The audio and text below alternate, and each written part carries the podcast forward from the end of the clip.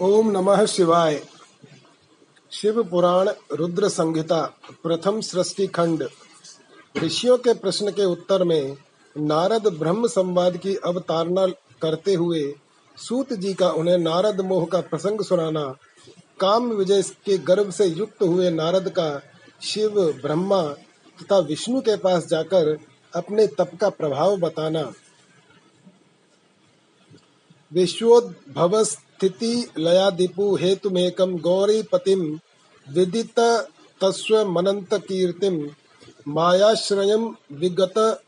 मायमचिन्त्य रूपम बोध स्वरूपम मलम ही शिवम नमामि।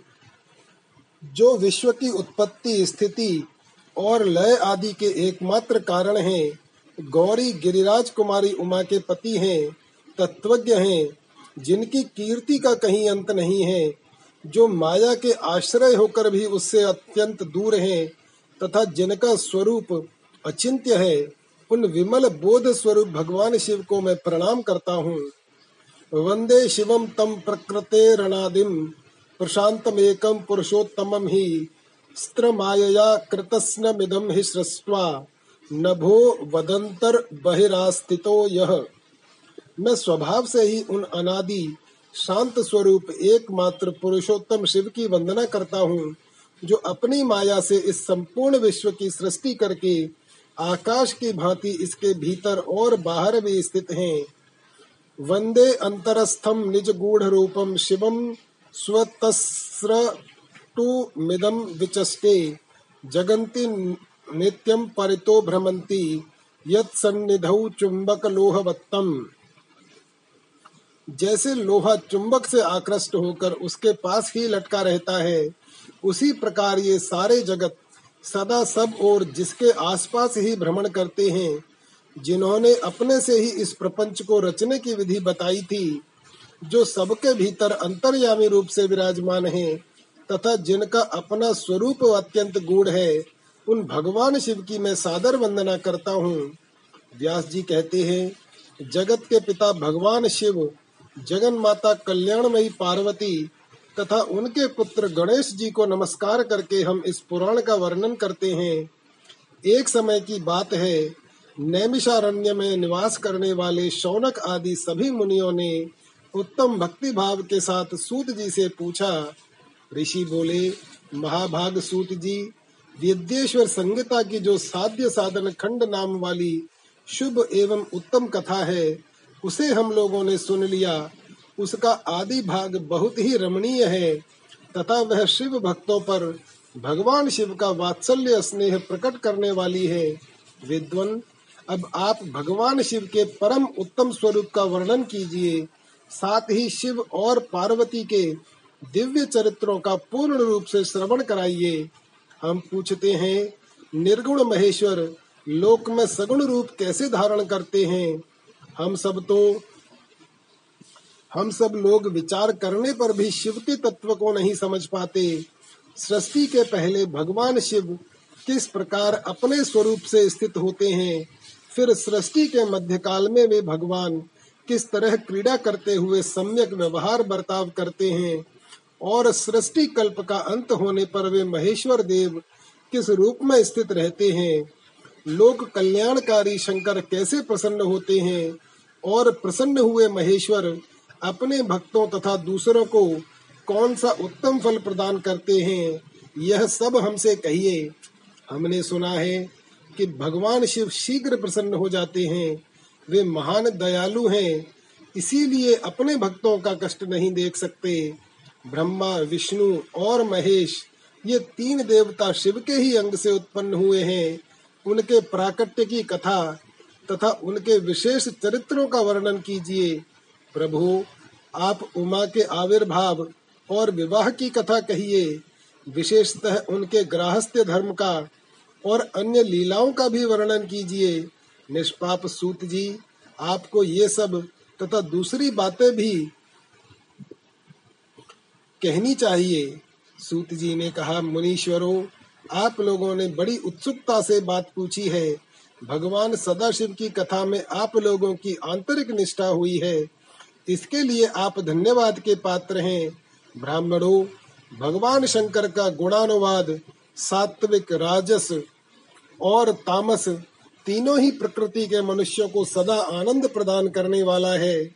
मनुष्य पशुओं की हिंसा करने वाले, निष्ठुर कसाई के सिवा दूसरा कौन पुरुष उस गुणानुवाद को सुनने से उब सकता है, जिनके मन में कोई तृष्णा नहीं है। ऐसे महात्मा पुरुष भगवान शिव के उन गुणों का गान करते हैं, क्योंकि वह गुणावली, संसार रूपी रोग की दवा है। मन तथा कानों को प्रिय लगने वाली और संपूर्ण मनोरथों को देने वाली है। ब्राह्मणों, आप लोगों के प्रश्न के अनुसार मैं यथा बुद्धि प्रयत्न पूर्वक शिव लीला का वर्णन करता हूँ। आप आदर पूर्वक सुने, जैसे आप लोग पूछ रहे हैं, उसी प्रकार देवर्षि नारद जी ने शिव रूपी भगवान विष्णु से प्रेरित होकर अपने पिता से पूछा था। अपने पुत्र नारद का प्रश्न सुनकर शिव भक्त भगमा जी का चित्त प्रसन्न हो गया और वे उन मुनि शिरोमणि को हर्ष प्रदान करते हुए प्रेम पूर्वक भगवान शिव के गुण का गान करने लगे। एक समय की बात है, मुनि शिरोमणि विप्रवर नारद जी ने, जो ब्रह्मा जी के पुत्र हैं, विनीत चित्त हो तपस्या में मन लगाया। हिमालय पर्वत में कोई एक गुफा थी, जो बड़ी शोभा से संपन्न थी। उसके निकट देव नदी गंगा निरंतर वेग पूर्वक बहती थी। वहाँ एक महान दिव्य आश्रम था, जो नाना प्रकार की शोभा से सुशोभित था। दिव्य दर्शी नारद जी तपस्या करने के लिए उसी आश्रम में गए। उस गुफा को देखकर मुनिवर नारद जी बड़े प्रसन्न हुए और सुदीर्घ काल तक वहाँ तपस्या करते रहे। उनका अंतकरण शुद्ध था। वे दृढ़ता पूर्वक आसन बांधकर मौन हो प्राणायाम पूर्वक समाधि में स्थित हो गए। ब्राह्मणों, उन्होंने वह समाधि लगाई, जिसमें ब्रह्म का साक्षात्कार करने वाला अहम ब्रह्मास्मि मैं ब्रह्म हूँ, यह विज्ञान प्रकट होता है। मुनिवर नारद जी जब इस प्रकार तपस्या करने लगे, उस समय यह समाचार पाकर देवराज इंद्र काँप उठे। वे मानसिक संताप से विवल हो गए। ये नारद मुनि मेरा राज्य लेना चाहते हैं। मन ही मन ऐसा सोचकर इंद्र ने उनकी तपस्या में विघ्न डालने के लिए प्रयत्न करने की इच्छा की। उस समय देवराज ने अपने मन से कामदेव का स्मरण किया। स्मरण करते ही कामदेव आ गए। महेंद्र ने उन्हें नारद जी की तपस्या में विघ्न डालने का आदेश दिया। यह आज्ञा पाकर कामदेव वसंत को साथ ले बड़े गर्व से उस स्थान पर गए और अपना उपाय करने लगे। वहाँ उन्होंने शीघ्र ही अपनी सारी कलाएँ रच डाली वसंत ने भी मदमत्त होकर अपना प्रभाव अनेक प्रकार से प्रकट किया। मुनिवरों कामदेव और बसंत के अथक प्रयत्न करने पर भी नारद मुनि के चित्त में विकार नहीं उत्पन्न हुआ। महादेव जी के अनुग्रह से उन दोनों का गर्व चूर्ण हो गया। शौनक आदि महर्षियों, ऐसा होने में जो कारण था, उसे आदर पूर्वक सुनो।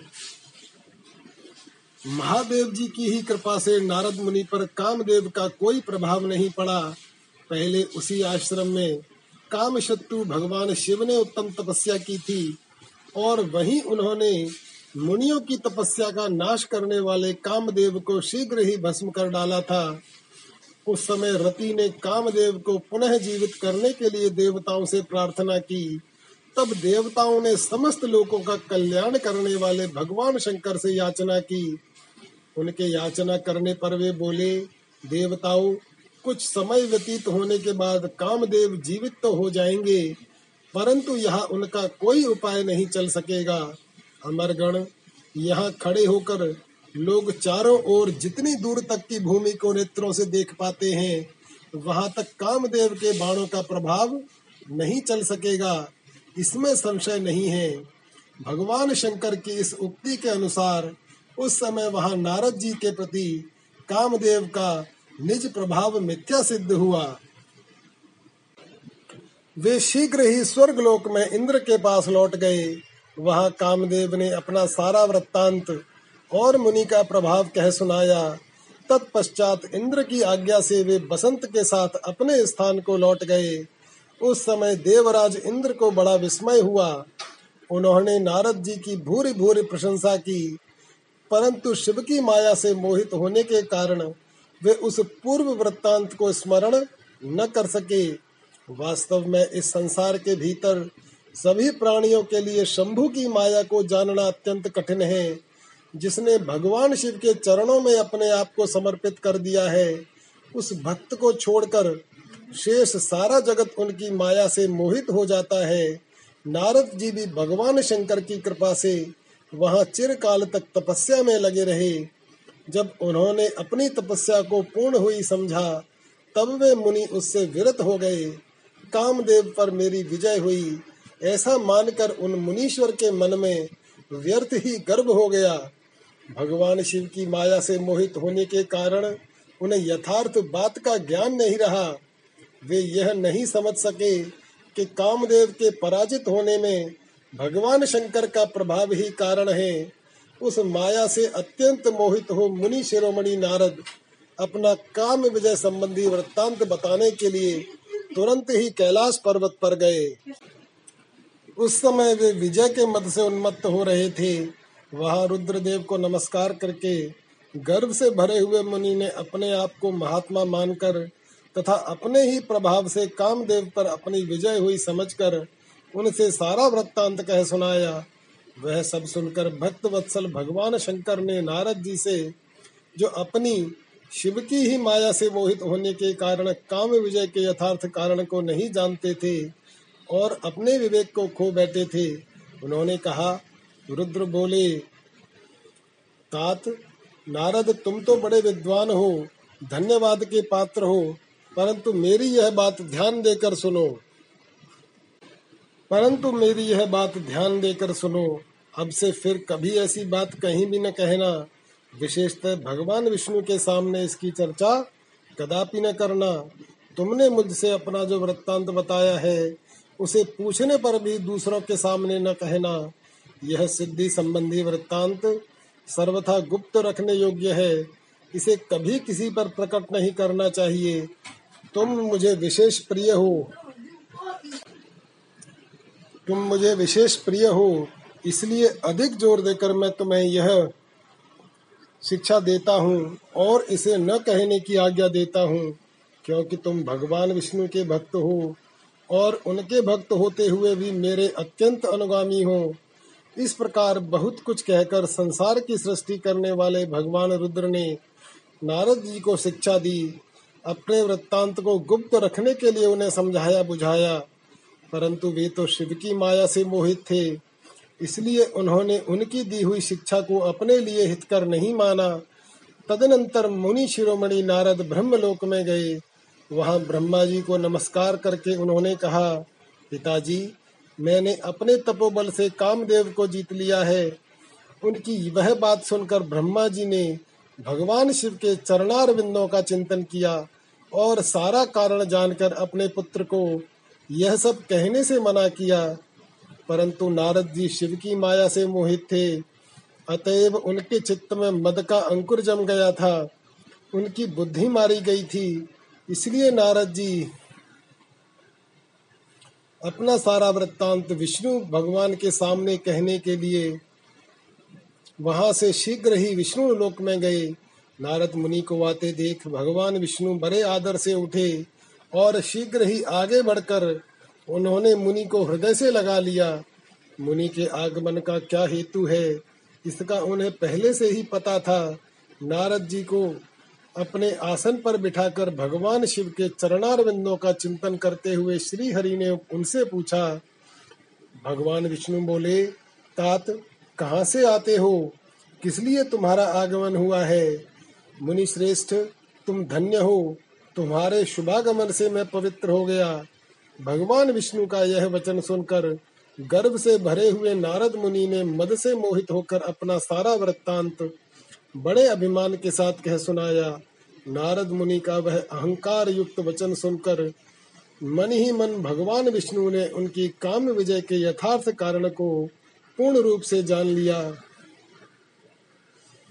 तत्पश्चात श्री विष्णु बोले मुनि श्रेष्ठ तुम धन्य हो। तपस्या के तो भंडार ही हो। तुम्हारा हृदय भी बड़ा उदार है। मुनि, जिसके भीतर भक्ति, ज्ञान और वैराग्य नहीं होते, उसी के मन में समस्त दुखों को देने वाले काम, मोह आदि विकार शीघ्र उत्पन्न होते हैं। तुम तो नैष्ठिक ब्रह्मचारी हो और सदा ज्ञान वैराग्य से युक्त रहते हो। फिर तुम में काम विकार कैसे आ सकता है? तुम तो जन्म से ही निर्विकार तथा शुद्ध बुद्धि वाले हो। श्री हरि की कही हुई ऐसी बहुत सी बातें सुनकर मुनि शिरोमणि नारद ज़ोर ज़ोर से हंसने लगे और मन ही मन भगवान को प्रणाम करके इस प्रकार बोले, नारद जी ने कहा, स्वामिन, जब मुझ पर आपकी कृपा है, तब बेचारा कामदेव अपना क्या प्रभाव दिखा सकता है? ऐसा कहकर भगवान के चरणों में मस्तक झुकाकर इच्छा अनुसार विचरने वाले नारद मुनि वहाँ से चले गए। माया निर्मित नगर में शील निधि की कन्या पर मोहित हुए नारद जी का भगवान विष्णु से उनका रूप मांगना, भगवान का अपने रूप के साथ उन्हें वानर का सा मुँह देना, कन्या का भगवान को वर्ण करना और कुपित हुए नारद का शिव गणों को शाप देना। सूत जी कहते हैं महर्षियों, जब नारद मुनि इच्छा अनुसार वहाँ से चले गए, तब भगवान शिव की इच्छा से माया विशारद श्री हरि ने तत्काल अपनी माया प्रकट की। उन्होंने मुनि के मार्ग में एक विशाल नगर की रचना की, जिसका विस्तार सौ योजन था। वह अद्भुत नगर बड़ा ही मनोहर था। भगवान ने उसे अपने वैकुंठ लोक से भी अधिक रमणीय बनाया था। नाना प्रकार की वस्तुएँ उस नगर की शोभा बढ़ाती थीं। वहाँ स्त्रियों और पुरुषों के लिए बहुत से विहार स्थल थे। यह श्रेष्ठ नगर चारों वर्णों के लोगों से भरा था। वहाँ शील निधि नामक ऐश्वर्यशाली राजा राज्य करते थे। वे अपनी पुत्री का स्वयंवर करने के लिए उद्यत थे। अतः उन्होंने महान उत्सव का आयोजन किया था। उनकी कन्या का वर्ण करने के लिए उत्सुक हो, चारों दिशाओं से बहुत से राजकुमार पधारे थे। जो नाना प्रकार की वेशभूषा तथा सुंदर शोभा से प्रकाशित हो रहे थे, उन राजकुमारों से वह नगर भरा पूरा दिखाई देता था। ऐसे सुंदर राजनगर को देख नारद जी मोहित हो गए। ये राजा शील निधि के द्वार पर गए। मुनि शिरोमणि नारद को आया देख महाराज शील निधि ने श्रेष्ठ रत्नमय सिंहासन पर बिठाकर उनका पूजन किया। तत्पश्चात अपनी सुंदरी कन्या को, जिसका नाम श्रीमती था, बुलवाया और उससे नारद जी के चरणों में प्रणाम करवाया। उस कन्या को देखकर नारद मुनि चकित हो गए और बोले, राजन, यह देव कन्या के समान सुंदरी, महाभागा कन्या कौन है? उनकी यह बात सुनकर राजा ने हाथ जोड़कर कहा, मुने, यह मेरी पुत्री है। इसका नाम श्रीमती है। अब इसके विवाह का समय आ गया है। यह अपने लिए सुंदर वर चुनने के निमित्त स्वयंवर में जाने वाली है। इसमें सब प्रकार के शुभ लक्षण लक्षित होते हैं। महर्षि, आप इसका भाग्य बताइए। राजा के इस प्रकार पूछने पर काम से विबल हुए मुनि श्रेष्ठ नारद उस कन्या को प्राप्त करने की इच्छा मन में लिए राजा को संबोधित करके इस प्रकार बोले, भूपाल आपकी यह पुत्री समस्त शुभ लक्षणों से संपन्न है, परम सौभाग्यवती है। अपने महान भाग्य के कारण यह धन्य है और साक्षात लक्ष्मी की भांति समस्त गुणों की आगार है।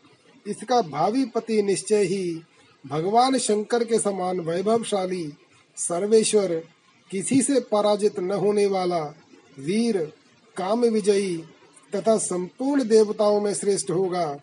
ऐसा कहकर राजा से विदा ले इच्छा अनुसार विचरने वाले नारद मुनि वहाँ से चल दिए। वे काम के वशीभूत हो गए थे। शिव की माया ने उन्हें विशेष मोह में डाल दिया था। वे मुनि मन ही मन सोचने लगे कि मैं इस राजकुमारी को कैसे प्राप्त करूँ? स्वयंवर में आए हुए नरेशों में से सबको छोड़कर यह एकमात्र मेरा ही वर्ण करे, यह कैसे संभव हो सकता है? समस्त नारियों को सौंदर्य सर्वथा प्रिय होता है। सौंदर्य को देखकर ही वह प्रसन्नता पूर्वक मेरे अधीन हो सकती है। इसमें संशय नहीं है। ऐसा विचार कर काम से विवल हुए मुनिवर नारद भगवान विष्णु का रूप ग्रहण करने के लिए तत्काल उनके लोक में जा पहुँचे। वहाँ भगवान विष्णु को प्रणाम करके वे इस प्रकार बोले, भगवान मैं एकांत में आपसे सारा वृत्तांत कहूँगा। तब बहुत अच्छा कहकर लक्ष्मीपति श्री हरि नारद जी के साथ एकांत में जा बैठे और बोले, मुने, आप अपनी बात कहिए। तब नारद जी ने कहा, भगवान, आपके भक्त जो राजा शील निधि हैं, वे सदा धर्म पालन में तत्पर रहते हैं। उनकी एक विशाल लोचना कन्या है, जो बहुत ही सुंदरी है। उसका नाम श्रीमती है। वह विश्व मोहिनी के रूप में विख्यात है और तीनों लोकों में सबसे अधिक सुंदरी है। प्रभु, आज मैं शीघ्र ही उस कन्या से विवाह करना चाहता हूँ। राजा शील निधि ने अपनी पुत्री की इच्छा से स्वयंवर रचाया है। इसलिए चारों दिशाओं से वहाँ सहस्रों राजकुमार पधारे हैं। नाथ, मैं आपका प्रिय सेवक हूँ। अतः आप मुझे अपना स्वरूप दे दीजिए। जिससे राजकुमारी श्रीमती निश्चय ही मुझे वर ले। सूत जी कहते हैं, महर्षियों, नारद मुनि की ऐसी बात सुनकर भगवान मधुसूदन हंस पड़े और भगवान शंकर के प्रभाव का अनुभव करके उन दयालु प्रभु ने उन्हें इस प्रकार उत्तर दिया। भगवान विष्णु बोले, मुने, तुम अपने अभीष्ट स्थान को जाओ। मैं उसी तरह तुम्हारा हित साधन करूँगा। जैसे श्रेष्ठ वैद्य अत्यंत पीड़ित रोगी का करता है, क्योंकि तुम मुझे विशेष प्रिय हो। ऐसा कहकर भगवान विष्णु ने नारद मुनि को मुख तो वानर का दे दिया और शेष अंगों में अपने जैसा स्वरूप देकर वे वहाँ से अंतर्धान हो गए। भगवान की पूर्वोक्त बात सुनकर और उनका मनोहर रूप प्राप्त हो गया समझकर नारद मुनि को बड़ा हर्ष हुआ। वे अपने को कृत कृत्य मानने लगे। भगवान ने क्या प्रयत्न किया है, इसको वे न समझ सके। तदनंतर मुनि श्रेष्ठ नारद शीघ्र ही उस स्थान पर जा पहुँचे, जहाँ राजा शील निधि ने राजकुमारों से भरी हुई स्वयंवर सभा का आयोजन किया था। विप्रवरो, राजपुत्रों से घिरी हुई वह दिव्य स्वयंवर सभा दूसरी इंद्र सभा के समान अत्यंत शोभा पा रही थी। नारद जी उस राजसभा में जा बैठे और वहाँ बैठकर प्रसन्न मन से बार बार यही सोचने लगे कि मैं भगवान विष्णु के समान रूप धारण किए हुए हूँ। अतः वह राजकुमारी, मेरा ही वर्ण करेगी, दूसरे का नहीं। मुनि श्रेष्ठ नारद को ज्ञात नहीं था कि मेरा मुँह कितना कुरूप है। उस सामने बैठे हुए सब मनुष्यों ने मुनि को उनके पूर्व रूप में ही देखा। राजकुमार आदि कोई भी उनके रूप परिवर्तन के रहस्य को नहीं जान सके। वह नारद जी की रक्षा के लिए भगवान रुद्र के दो पार्षद आए थे, जो ब्राह्मण का रूप धारण करके गूढ़ भाव से वहाँ बैठे थे। वे ही नारद जी के रूप परिवर्तन के उत्तम भेद को जानते थे। मुनि को कामावेश से मूड हुआ जान।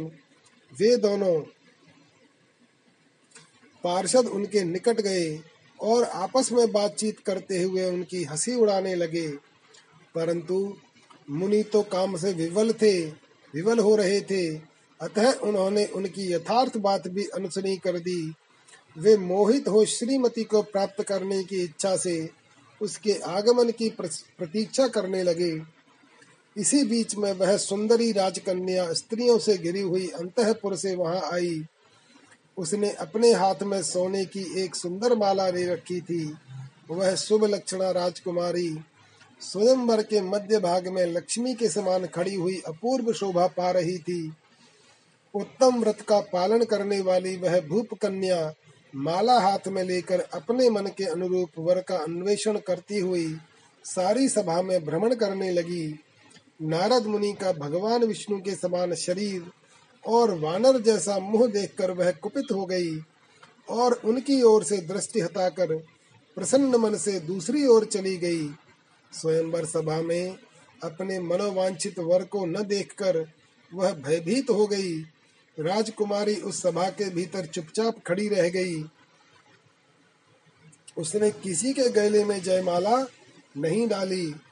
इतने में ही राजा के समान वेशभूषा धारण किए भगवान विष्णु वहाँ आ पहुँचे, किन्हीं दूसरे लोगों ने उनको वहाँ नहीं देखा। केवल उस कन्या की ही दृष्टि उन पर पड़ी। भगवान को देखते ही उस परम सुंदरी राजकुमारी का मुख प्रसन्नता से खिल उठा। उसने तत्काल ही उनके कंठ में वह माला पहना दी। राजा का रूप धारण करने वाले भगवान विष्णु उस राजकुमारी को साथ लेकर तुरंत अदृश्य हो गए और अपने धाम में जा पहुँचे। इधर सब राजकुमार श्रीमती की ओर से निराश हो गए थे। नारद मुनि तो काम वेदना से आतुर हो रहे थे। इसलिए वे अत्यंत विवल हो उठे। तब वे दोनों विप्र रूपधारी ज्ञान विशारद रुद्रगण, काम विवल नारद जी से उसी क्षण बोले, रुद्रगणों ने कहा, हे नारद, हे मुनि, तुम व्यर्थ ही काम से मोहित हो रहे हो और सौंदर्य के बल से राजकुमारी को पाना चाहते हो। अपना वानर के समान घृणित मुँह तो देख लो। सूत जी कहते हैं, महर्षियों, उन रुद्र गणों का यह वचन सुनकर नारद जी को बड़ा विस्मय हुआ। वे शिव की माया से मोहित थे। उन्होंने दर्पण में अपना मुँह देखा। वानर के समान अपना मुँह देख वे तुरंत ही क्रोध से जल उठे और माया से मोहित होने के कारण उन दोनों शिवगणों को वहाँ श्राप देते हुए बोले, अरे तुम दोनों ने मुझे ब्राह्मण का उपहास किया है। अतः तुम ब्राह्मण के वीर से उत्पन्न राक्षस हो जाओ। ब्राह्मण की संतान होने पर भी तुम्हारे आकार राक्षस के समान ही होंगे। इस प्रकार अपने लिए शाप सुनकर वे दोनों ज्ञान शिरोमणि शिवगण मुनि को मोहित जानकर कुछ नहीं बोले। ब्राह्मणों, वे सदा सब घटनाओं में भगवान शिव की ही इच्छा मानते थे। अतः उदासीन भाव से अपने स्थान को चले गए और भगवान शिव की स्तुति करने लगे। अतः उदासीन भाव से अपने स्थान को चले गए और भगवान शिव की स्तुति करने लगे। नारद जी का भगवान विष्णु को क्रोध पूर्वक फटकारना और शाप देना, फिर माया के दूर हो जाने पर पश्चाताप पूर्वक भगवान के चरणों में गिरना और शुद्धि का उपाय पूछना तथा भगवान विष्णु का उन्हें समझा बुझा कर शिव का महात्म्य जानने के लिए ब्रह्मा जी के पास जाने का आदेश और शिव के भजन का उपदेश देना। सूत जी कहते हैं, महर्षियों, माया मोहित नारद मुनि, उन दोनों शिव गणों को यथोचित श्राप देकर भी भगवान शिव के इच्छावश मोह निद्रा से जाग न सके। वे भगवान विष्णु के किए हुए कपट को याद करके मन में दुस्सह क्रोध लिए विष्णु लोक को गए और समिधा पाकर प्रज्वलित हुए। अग्निदेव की भांति क्रोध से जलते हुए बोले, उनका ज्ञान नष्ट हो गया था, इसलिए वे दुर्वचन पूर्ण व्यंग सुनाने लगे। नारद जी ने कहा, हरे, तुम बड़े दुष्ट हो, कपटी हो और समस्त विश्व को मोह में डाले रहते हो। दूसरों का उत्साह या उत्कर्ष तुमसे सहा नहीं जाता। तुम मायावी हो, तुम्हारा अंतकरण मलिन है। पूर्व काल में तुम्ही ने मोहिनी रूप धारण करके कपट किया, असुरों को वारुणी मदिरा पिलाई, उन्हें अमृत नहीं पीने दिया। छल कपट में ही अनुराग रखने वाले हरे, यदि महेश्वर रुद्र दया करके विष न पी लेते तो तुम्हारी सारी माया उसी दिन समाप्त हो जाती। विष्णुदेव कपट पूर्ण चाल तुम्हें अधिक प्रिय है। तुम्हारा स्वभाव अच्छा नहीं है। तो भी भगवान शंकर ने तुम्हें स्वतंत्र बना दिया है। तुम्हारी इसी चाल ढाल को समझकर वे अब भगवान शिव भी पश्चाताप करते होंगे। अपनी वाणी रूप वेद की प्रामाणिकता स्थापित करने वाले महादेव जी ने ब्राह्मण को सर्वोपरि बताया है।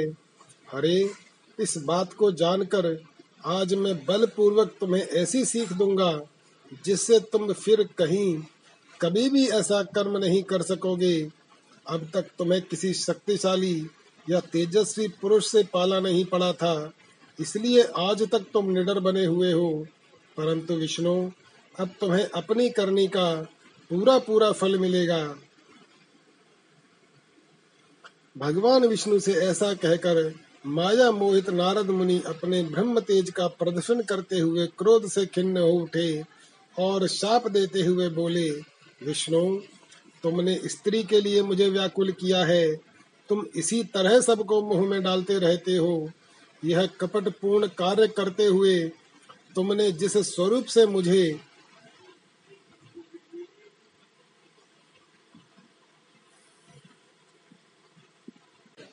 संयुक्त किया था, उसी स्वरूप से तुम मनुष्य हो जाओगे और स्त्री के वियोग का दुख भोगो। तुमने जिन वानरों के समान मेरा मुँह बनाया था वे ही उस समय तुम्हारे सहायक हों। तुम दूसरों को स्त्री विरह का दुख देने वाले हो। अतः स्वयं भी तुम्हें स्त्री के वियोग का दुख प्राप्त हो। अज्ञान से मोहित मनुष्यों के समान तुम्हारी स्थिति हो। अज्ञान से मोहित हुए नारद जी ने मोह व श्री हरि को जब इस तरह शाप दिया, तब उन्होंने शंभु की माया की प्रशंसा करते हुए उस श्राप को स्वीकार कर लिया। तदनंतर महालीला करने वाले शंभु ने अपनी उस विश्व मोहिनी माया को, जिसके कारण ज्ञानी नारद मुनि भी मोहित हो गए थे, खींच लिया। उस पाप के माया के तिरोहित होते ही नारद जी पूर्ववत शुद्ध बुद्धि से युक्त हो गए। उन्हें पूर्ववत ज्ञान प्राप्त हो गया और उनकी सारी व्याकुलता जाती रही। इससे उनके मन में बड़ा विस्मय हुआ। वे अधिकाधिक पश्चाताप करते हुए बारंबार अपनी निंदा करने लगे। उस समय उन्होंने ज्ञानी को भी मोह में डालने वाली भगवान शंभु की माया की सराहना की। तदनंतर यह जानकर कि माया के कारण ही मैं भ्रम में पड़ गया था। यह सब कुछ मेरा माया जनित भ्रम ही था। वैष्णव शिरोमणि नारद जी भगवान विष्णु के चरण में गिर पड़े। भगवान श्री हरि ने उन्हें उठाकर खड़ा कर दिया। उस समय अपनी दुर्बुद्धि नष्ट हो जाने के कारण वे यो बोले मा, नाथ माया से मोहित होने के कारण मेरी बुद्धि बिगड़ गई थी। इसलिए मैंने आपके प्रति बहुत दुर्वचन कहे हैं। आपको श्राप तक दे डाला है। प्रभु उस श्राप को आप मिथ्या कर दीजिए। हाय मैंने बहुत बड़ा पाप किया है। अब मैं निश्चय ही नरक में पड़ूँगा। हरे मैं आपका दास हूँ। बताइए, मैं क्या उपाय कौन सा प्रायश्चित करूँ जिससे मेरा पाप समूह नष्ट हो जाए और मुझे नरक में न गिरना पड़े? ऐसा कहकर शुद्ध बुद्धि वाले मुनि शिरोमणि नारद जी पुनः भक्ति भाव से भगवान विष्णु के चरणों में गिर पड़े। उस समय उन्हें बड़ा पश्चाताप हो रहा था। तब श्री विष्णु ने उन्हें उठाकर मधुर वाणी में कहा, भगवान विष्णु बोले, तात, खेद न करो तुम मेरे श्रेष्ठ भक्त हो, इसमें संशय नहीं है। मैं तुम्हें एक बात बताता हूँ, सुनो। उससे निश्चय ही तुम्हारा परम हित होगा। तुम्हें नरक में नहीं जाना पड़ेगा। भगवान शिव तुम्हारा कल्याण करेंगे। तुमने मद से मोहित होकर जो भगवान शिव की बात नहीं मानी थी, उसकी अवहेलना कर दी थी। उसी अपराध का भगवान शिव ने तुम्हें ऐसा फल दिया है, क्योंकि वे ही कर्म फल के दाता हैं। तुम अपने मन में यह दृढ़ निश्चय कर लो कि भगवान शिव की इच्छा से ही यह सब कुछ हुआ है। सबके स्वामी परमेश्वर शंकर ही गर्व को दूर करने वाले हैं। वे ही पर ब्रह्म परमात्मा हैं। उन्हीं का सच्चिदानंद रूप से बोध होता है। वे निर्गुण और निर्विकार हैं। सत्व रज और तम, इन तीनों गुणों से परे हैं। ये ही अपनी माया को लेकर ब्रह्मा, विष्णु और महेश इन तीन रूपों में प्रकट होते हैं। निर्गुण और सगुण भी वे ही हैं। निर्गुण अवस्था में उन्हीं का नाम शिव है। वे ही परमात्मा, महेश्वर पर ब्रह्म अविनाशी, अनंत और महादेव आदि नामों से कहे जाते हैं। उन्हीं की सेवा से ब्रह्मा जी जगत के सृष्टा हुए हैं और मैं तीनों लोकों का पालन करता हूँ। वे स्वयं ही रुद्र रूप से सदा सबका संहार करते हैं। वे शिव स्वरूप से सबके साक्षी हैं। माया से भिन्न और निर्गुण हैं। स्वतंत्र होने के कारण वे अपनी इच्छा के अनुसार चलते हैं। उनका विहार, आचार, व्यवहार उत्तम है और वे भक्तों पर दया करने वाले हैं। नारद मुनि, मैं तुम्हें एक सुंदर उपाय बताता हूँ। जो सुखद, समस्त पापों का नाशक और सदा भोग एवं मोक्ष देने वाला है। तुम उसे सुनो। अपने सारे संशयों को त्याग कर तुम भगवान शंकर के सुयश का गान करो और सदा अन, अनन्य भाव से शिव के शत नाम स्त्रोत का पाठ करो। मुने तुम निरंतर उन्हीं की उपासना और उन्हीं का भजन करो। उन्हीं के यश को सुनो और गाओ तथा प्रतिदिन उन्हीं की पूजा अर्चना करते रहो। नारद जो शरीर मन और वाणी द्वारा भगवान शंकर की उपासना करता है, उसे पंडित या ज्ञानी जानना चाहिए, वह जीवन मुक्त कहलाता है। शिव इस नाम रूपी दावानल से बड़े बड़े पातकों के असंख्य पर्वत अनायास भस्म हो जाते हैं। यह सत्य है सत्य है, इसमें संशय नहीं है। शिवेति नाम डावाग्निर्महापातकपर्वताः भस्मी भवन्त्य नासायात्। नायासात् सत्यम सत्यम न संशयः। शिव नाम तरीम प्राप्य संसाराब्धिम तरन्ति ते संसार मूल पापानि तेषां नश्यन्त संशयम संसार मूल भूतानां पातकानां महामुने शिव नाम कुठारेण विनाशी जायते ध्रुवम्। जो भगवान शिव के नाम रूपी नौका का आश्रय लेते हैं, वे संसार सागर से पार हो जाते हैं। संसार के मूलभूत, उनके सारे पाप ने संदेह नष्ट हो जाते हैं। महामुनि, संसार के मूलभूत, जो पातक रूपी वृक्ष हैं, उनका शिवनाम रूपी कुठार से निश्चय ही नाश हो जाता है। जो लोग पाप रूपी दावा नल से पीड़ित हैं, उन्हें शिवनाम रूपी अमृत का पान करना चाहिए। पाप दावाग्नि से दग्ध होने वाले प्राणियों को उस शिव नाम नामामृत के बिना शांति नहीं मिल सकती। संपूर्ण वेदों का अवलोकन करके पूर्ववर्ती विद्वानों ने यही निश्चय किया है कि भगवान शिव की पूजा ही उत्कृष्ट साधन तथा जन्म मरण रूपी संसार बंधन के नाश का उपाय है। आज से यत्न पूर्वक सावधान रहकर विधि विधान के साथ भक्ति भाव से नित्य निरंतर जगदम्बा पार्वती सहित महेश्वर सदाशिव का भजन करो। नित्य शिव की ही कथा सुनो और कहो। तथा अत्यंत यत्न करके बारंबार शिव भक्तों का पूजन किया करो। मुनि श्रेष्ठ, अपने हृदय में भगवान शिव के उज्जवल चरणार बिंदों की स्थापना करके पहले शिव के तीर्थों में विचरो। मुने, इस प्रकार परमात्मा शंकर के अनुपम महात्म्य का दर्शन करते हुए अंत में आनंदवन काशी को जाओ। वह स्थान भगवान शिव को बहुत ही प्रिय है। वहाँ भक्ति पूर्वक विश्वनाथ जी का दर्शन पूजन करो। विशेषतः उनकी स्तुति वंदना करके तुम निर्विकल्प संशय रहित हो जाओगे। नारद जी, इसके बाद तुम्हें मेरी आज्ञा से भक्ति पूर्वक अपने मनोरथ की सिद्धि के लिए निश्चय ही ब्रह्मलोक में जाना चाहिए। वह अपने पिता ब्रह्मा जी की विशेष रूप से स्तुति वंदना करके तुम्हें प्रसन्नता पूर्ण हृदय से बारंबार शिव महिमा के विषय में प्रश्न करना चाहिए। ब्रह्मा जी शिव भक्तों में श्रेष्ठ हैं। वे तुम्हें बड़ी प्रसन्नता के साथ भगवान शंकर का महात्म्य और शतनाम स्त्रोत सुनाएँगे। मुनि, आज से तुम शिव आराधन में तत्पर रहने वाले शिव भक्त हो जाओ और विशेष रूप के मोक्ष के भावी बनो। भगवान शिव तुम्हारा कल्याण करेंगे। इस प्रकार प्रसन्न चित्त हुए भगवान विष्णु नारद मुनि को प्रेम पूर्वक उपदेश देकर श्री शिव का स्मरण, वंदन और स्तवन करके वहाँ से वे अंतर्धान हो गए। नारद जी का शिव तीर्थों में भ्रमण, शिव गणों को शापोद्धार की बात बताना तथा ब्रह्मलोक में जाकर ब्रह्मा जी से शिव तत्व के विषय में प्रश्न करना। सूत जी कहते हैं, महर्षियों, भगवान श्री हरि के अंतर्धान हो जाने पर मुनि श्रेष्ठ नारद शिवलिंगों का भक्ति पूर्वक दर्शन करते हुए पृथ्वी पर विचरने लगे। ब्राह्मणों, भूमंडल पर घूम फिरकर उन्होंने भोग और मोक्ष देने वाले बहुत से शिवलिंगों का प्रेम पूर्वक दर्शन किया। दिव्य दर्शी नारद जी भूतल के तीर्थों में विचर रहे हैं और इस समय उनका चित्त शुद्ध है। यह जानकर वे दोनों शिवगण उनके पास गए।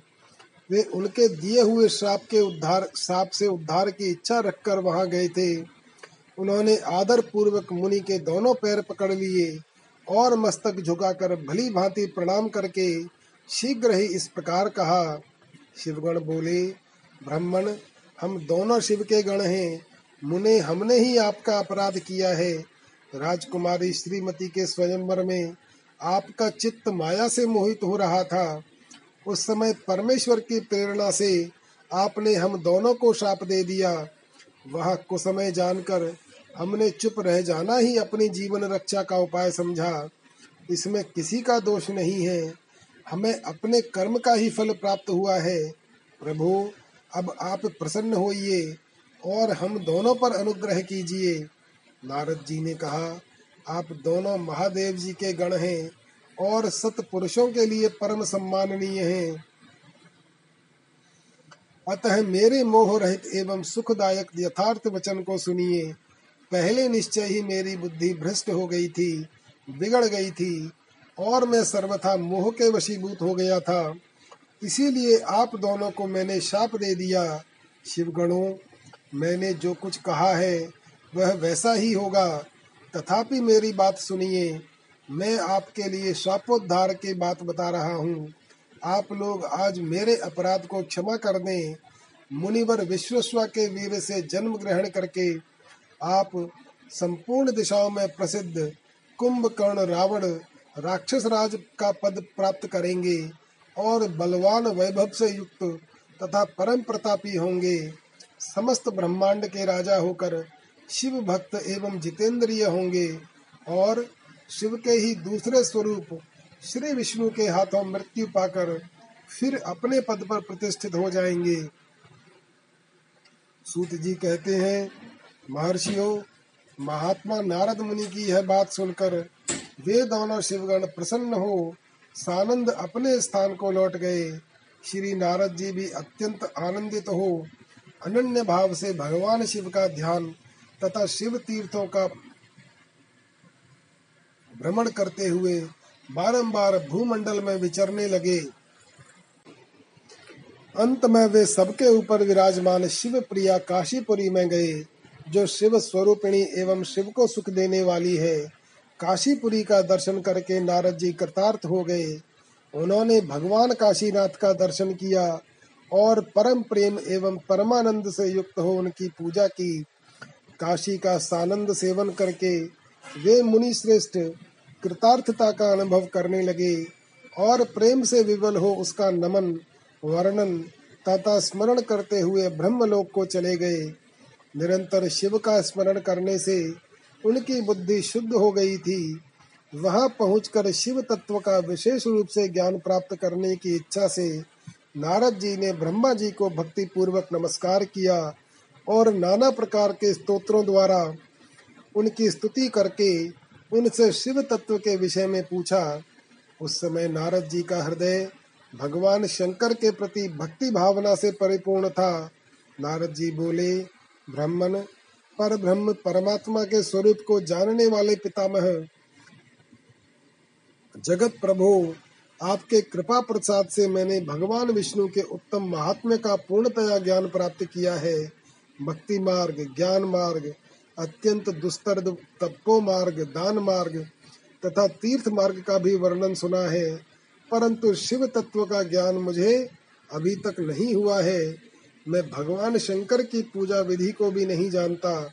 अतः प्रभु, आप क्रमशः इन विषयों को तथा भगवान शिव के विविध चरित्रों को तथा उनके स्वरूप तत्व, प्राकट्य, विवाह, गार्हस्थ्य, धर्म सब मुझे बताइए, निष्पाप पितामह, ये सब बातें तथा और जो भी आवश्यक बातें हों, उन सबका आपको वर्णन करना चाहिए। प्रजानाथ, शिव और शिवा के आविर्भाव एवं विवाह का प्रसंग विशेष रूप से कहिए, तथा कार्तिकेय के जन्म की कथा भी मुझे सुनाइए। प्रभु, पहले बहुत लोगों से मैंने ये बातें सुनी है, किंतु तृप्त नहीं हो चुका हूँ। इसलिए आपकी शरण में आया हूँ। आप मुझ पर कृपा कीजिए। अपने पुत्र नारद की यह बात सुनकर लोक पितामह ब्रह्मा वह इस प्रकार बोले, महाप्रलय काल में केवल सद ब्रह्म की सत्ता का प्रतिपादन, उस निर्गुण निराकार ब्रह्म से ईश्वर मूर्ति, सदाशिव का प्राकट्य, सदाशिव द्वारा स्वरूप भूता शक्ति, अंबिका का प्रकटीकरण उन दोनों के द्वारा उत्तम क्षेत्र, काशी या आनंद वन का प्रादुर्भाव, शिव के वामांग से परम पुरुष, विष्णु का आविर्भाव, तथा उनके सकाश से प्राकृत तत्वों की क्रमशः उत्पत्ति का वर्णन। ब्रह्मा जी ने कहा, ब्रह्मन, देव शिरोमणे, तुम सदा समस्त जगत के उपकार में ही लगे रहते हो। तुमने लोगों के हित की कामना से यह बहुत उत्तम बात पूछी है। जिसके सुनने से संपूर्ण लोगों के समस्त पापों का क्षय हो जाता है, उस अनामय शिव तत्व का मैं तुमसे वर्णन करता हूँ। शिव तत्व का स्वरूप बड़ा ही उत्कृष्ट और अद्भुत है। जिस समय समस्त चराचर जगत नष्ट हो गया था, सर्वत्र केवल अंधकार ही अंधकार था। न सूर्य दिखाई देते थे, न चंद्रमा, अन्य अन्य ग्रहों और नक्षत्रों का भी पता नहीं था। न दिन होता था, न रात। अग्नि, पृथ्वी, वायु और जल की भी सत्ता नहीं थी। प्रयाण तत्व से रहित सूना आकाश मात्र शेष था। दूसरे किसी तेज की उपलब्धि नहीं होती थी। अदृष्ट आदि का भी अस्तित्व नहीं था। शब्द और स्पर्श भी साथ छोड़ चुके थे।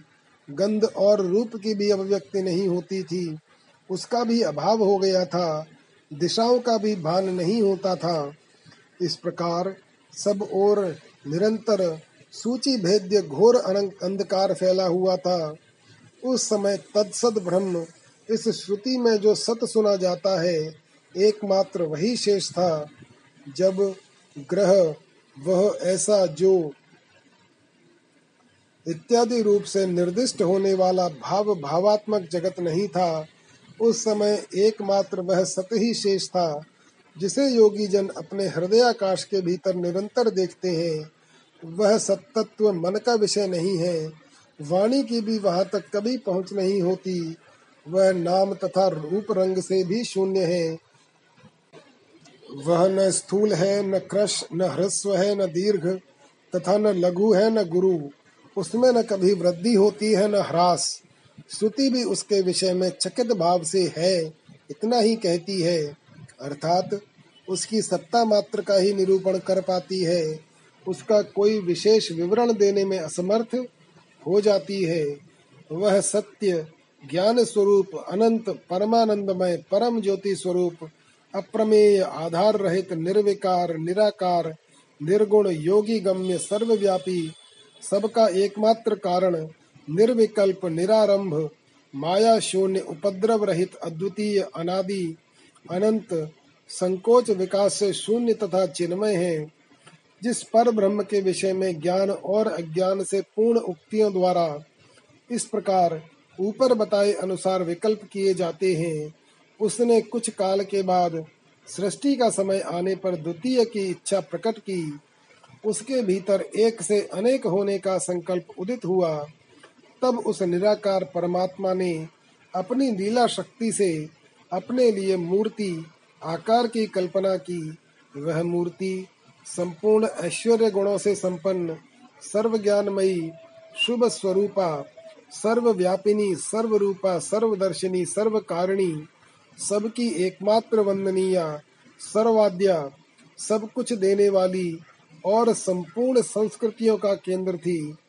उस शुद्ध रूपिणी ईश्वर मूर्ति की कल्पना करके वह अद्वितीय, अनादि, अनंत सर्व प्रकाशक चिन्मय, सर्वव्यापी और अविनाशी पर ब्रह्म अंतरहित हो गया। जो मूर्ति रहित परम ब्रह्म है, उसी की मूर्ति चिन्मय आकार भगवान सदाशिव है। अर्वाचीन और प्राचीन विद्वान उन्हीं को ईश्वर कहते हैं। उस समय एकाकी रहकर स्वेच्छानुसार व्यवहार करने वाले उन सदाशिव ने अपने विग्रह से स्वयं ही एक स्वरूप भूता शक्ति की सृष्टि की, जो उनके अपने श्री अंग से कभी अलग होने वाली नहीं थी। उस पराशक्ति को प्रधान, प्रकृति, गुणवती माया बुद्धि तत्व की जननी तथा विकार रहित बताया गया है। वह शक्ति अंबिका कही गई है। उसी को प्रकृति, सर्वेश्वरी, त्रिदेव जननी, नित्या और मूल कारण भी कहते हैं। सदाशिव द्वारा प्रकट की गई उस शक्ति के आठ भुजाएँ हैं। उस शुभ लक्षणा देवी के मुख की शोभा विचित्र है। वह अकेली ही अपने मुखमंडल में सदा एक सहस्र चंद्रमाओं की कांति धारण करती है। नाना प्रकार के आभूषण उसके श्री अंगों की शोभा बढ़ाते हैं। वह देवी नाना प्रकार की गतियों से संपन्न है।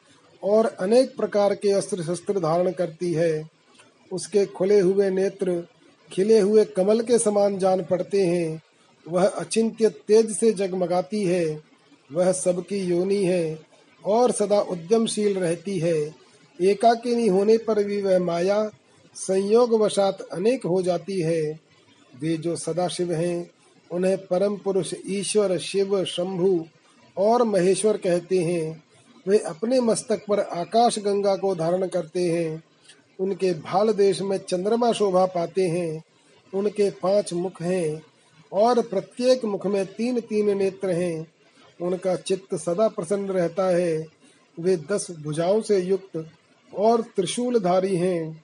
उनके श्री अंगों की प्रभा कर्पूर के समान श्वेत गौर है। वे अपने सारे अंगों में भस्म रमाए रहते हैं। उन काल रूपी ब्रह्म ने एक ही समय शक्ति के साथ शिवलोक नामक क्षेत्र का निर्माण किया था। उस उत्तम क्षेत्र को ही काशी कहते हैं। वह परम निर्वाण या मोक्ष का स्थान है, जो सबके ऊपर विराजमान है। वे प्रिया, प्रियतम रूपी शक्ति और शिव, जो परमानंद स्वरूप हैं, उस मनोरम क्षेत्र में नित्य निवास करते हैं। काशी परमानंद रूपिणी है। मुने, शिव और शिवा ने प्रलय काल में भी कभी उस क्षेत्र को अपने सानिध्य से मुक्त नहीं किया है। इसलिए विद्वान पुरुष उसे अविमुक्त क्षेत्र के नाम से भी जानते हैं। वह क्षेत्र आनंद का हेतु है। इसलिए पिनाकधारी शिव ने पहले उसका नाम आनंद वन रखा था। उसके बाद वह अविमुक्त के नाम से प्रसिद्ध हुआ। देवर्षि एक समय उस आनंद वन में रमण करते हुए शिवा और शिव के मन में यह इच्छा हुई कि किसी दूसरे पुरुष की भी सृष्टि करनी चाहिए, जिस पर यह सृष्टि चालन का महान भार रखकर हम दोनों केवल काशी में रहकर इच्छा अनुसार विचरें और निर्वाण धारण करें, वही पुरुष हमारे अनुग्रह से सदा सबकी सृष्टि करे, पालन करे और वही अंत में सबका संहार भी करे। यह चित्त एक समुद्र के समान है। इसमें चिंता की उत्ताल तरंगे उठ उठकर इसे चंचल बनाए रहती हैं। इसमें सत्व गुण रूपी रत्न तमोगुण रूपी ग्राह और रजोगुण रूपी मूँगे भरे हुए हैं। इस विशाल चित्त समुद्र को संकुचित करके हम दोनों उस पुरुष के प्रसाद से आनंद कानन काशी में सुख पूर्वक निवास करें। यह आनंद वन वह स्थान है जहाँ हमारी मनोवृत्ति सब ओर से सिमट कर इसी में लगी हुई है, तथा जिसके बाहर का जगत चिंता से आतुर प्रतीत होता है, ऐसा निश्चय करके शक्ति सहित सर्वव्यापी परमेश्वर शिव ने अपने वाम भाव के दसवें अंग पर अमृत मल दिया। फिर तो वहाँ से ऐसा पुरुष प्रकट हुआ, जो तीनों लोकों में सबसे अधिक सुंदर था, वह शांत था। उसमें सत्व गुण की अधिकता थी, तथा वह गंभीरता का अथाह सागर था। मुनि, क्षमा नामक गुण से युक्त उस पुरुष के लिए ढूँढने पर भी कहीं कोई उपमा नहीं मिलती थी। उसकी कांति इंद्र नील मणि के समान श्याम थी। उसके अंग अंग से दिव्य शोभा छिटक रही थी और नेत्र प्रफुल्ल कमल के समान शोभा पा रहे थे। श्री अंगों पर सुवर्ण की सी कांति वाले दो सुंदर रेशमी पीताम्बर शोभा दे रहे थे। किसी से भी पराजित न होने वाला वह वीर पुरुष अपने प्रचंड भुज दंडों से सुशोभित हो रहा था। तदनंतर उस पुरुष ने परमेश्वर शिव को प्रणाम करके कहा, स्वामिन, मेरा नाम निश्चित कीजिए और काम बताइए। उस पुरुष की यह बात सुनकर महेश्वर भगवान शंकर हँसते हुए मेघ के समान गंभीर वाणी से उससे बोले शिव ने कहा, वत्स व्यापक होने के कारण तुम्हारा विष्णु नाम विख्यात हुआ। इसके सिवा और भी बहुत से नाम होंगे, जो भक्तों को सुख देने वाले होंगे। तुम सुस्थिर उत्तम तप करो, क्योंकि वही समस्त कार्यों का साधन है। ऐसा कहकर भगवान शिव ने श्वास मार्ग से श्री विष्णु को वेदों का ज्ञान प्रदान किया। तदनंतर अपनी महिमा से कभी भी च्युत न होने वाले श्री हरि भगवान शिव को प्रणाम करके बड़ी भारी तपस्या करने लगे और शक्ति सहित परमेश्वर शिव भी पार्षद गणों के साथ वहाँ से अदृश्य हो गए। भगवान विष्णु ने सुदीर्घ काल तक बड़ी कठोर तपस्या की। तपस्या के परिश्रम से युक्त भगवान विष्णु के अंगों से नाना प्रकार की जल धाराएँ निकलने लगी। यह सब भगवान शिव की माया से ही संभव हुआ। महामुनि, उस जल से सारा सूना आकाश व्याप्त हो गया। वह ब्रह्म रूप जल अपने स्पर्श मात्र से सब पापों का नाश करने वाला सिद्ध हुआ। उस समय थके हुए परम पुरुष विष्णु ने स्वयं उस जल में शयन किया। वे दीर्घ काल तक बड़ी प्रसन्नता के साथ उसमें रहे। नार, अर्थात जल में शयन करने के कारण उनका नाम नारायण, यह श्रुति सम्मत नाम प्रसिद्ध हुआ। उस समय उन परम पुरुष नारायण के सिवा दूसरी कोई प्राकृत वस्तु नहीं थी। उसके बाद ही उन महात्मा नारायण देव से यथा समय तभी सभी तत्व प्रकट हुए। महामते, विद्वन, मैं उन तत्वों की उत्पत्ति का प्रकार बता रहा हूँ। सुनो, प्रकृति से महतत्व प्रकट हुआ और महतत्व से तीनों गुण। इन गुणों के भेद से ही त्रिविध अहंकार की उत्पत्ति हुई। अहंकार से पाँच तन्मात्राएँ हुई और उन तन्मात्राओं से पाँच भूत प्रकट हुए। उसी समय ज्ञानेन्द्रियों और कर्मेंद्रियों का भी प्रादुर्भाव हुआ।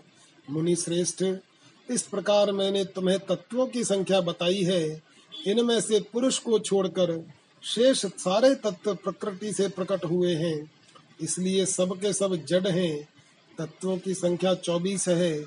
इस समय एकाकार हुए चौबीस तत्वों को ग्रहण करके वे परम पुरुष नारायण भगवान शिव की इच्छा से ब्रह्म रूप जल में सो गए। अध्याय छह समाप्त। ओम नमः शिवाय।